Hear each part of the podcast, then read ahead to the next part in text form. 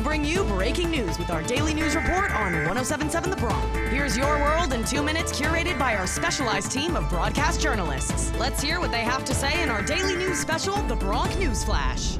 This is the Bronc News Flash, your world in two minutes on 1077 The Bronc. Just ranked as the seventh best college radio station in the country by the Princeton Review, and a 2023 nominee for a National Association of Broadcasters Marconi Radio Award for College Radio Station of the Year. Live from Rider University, I'm Julia Train. On Tuesday, the House of Representatives passed a stopgap bill to keep the government open, putting Congress on a path to avert a shutdown and setting the stage for a broader funding fight in the new year. The stopgap bill passed the House on a bipartisan basis with a vote of 336 to 95, with 209 of the votes coming from Democrats.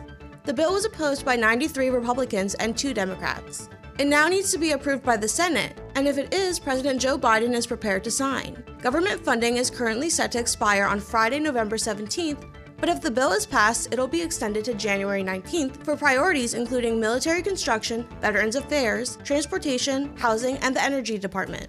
The rest of the government, which is anything not covered by the first step, would be funded until February 2nd. The proposal does not include additional aid for Israel or Ukraine. Nearly 300,000 people rallied in Washington on Tuesday at the March for Israel, calling for the release of the hostages held by terrorists in Gaza.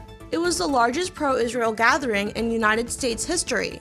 Buses and flights to the United States Capitol were organized by local Jewish federations, schools, synagogues, Israeli expatriate groups, and Jewish community centers, while many more made their own way to the March for Israel. President Isaac Herzog addressed the rally by video link from the Western Wall in Jerusalem, demanding the return of the hostages held in Gaza. Today, we come together as a family, one big mishpacha, to march for Israel to march for the right of every Jew to live proudly and safely in America, in Israel, and all around the world. 80 years ago, Jews came out of Auschwitz and vowed never again. 40 days ago, a terrorist army invaded the sovereign state of Israel and butchered hundreds upon hundreds of Israelis in the largest massacre since the Holocaust. Let us cry out together never again. Never again. Never again is now. Audio provided by Fox News. Early Wednesday, the Israeli military entered Gaza's largest hospital to conduct what it called a precise and targeted operation against Hamas in a specified area of the facility, which has been the site of a standoff with a militant group. The army surrounded the facility as part of its ground offensive against Hamas. Israeli authorities claim the militants conceal military operations in the facility, but with hundreds of patients and medical personnel inside, they have refrained from entering. In recent weeks, the IDF has publicly warned that Hamas's continued military use of the Shifa hospital jeopardizes its protected status under international law. Hamas has denied the Israeli accusations that it uses the hospital for cover. Military officials gave no further details but said they were taking steps to avoid harm to civilians.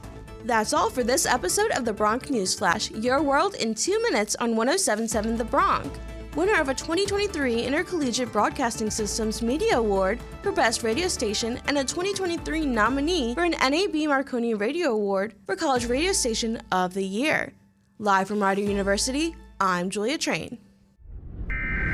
Thanks for tuning in to the Bronc News Flash on 1077 The Bronc, your daily update for on campus, local, national, and international news. Want to stay up to date? Check out the Bronc News Flash on demand on all your favorite podcasting platforms or 1077thebronc.com slash newsflash. Now back to the biggest hits and best variety on 1077 The Bronc.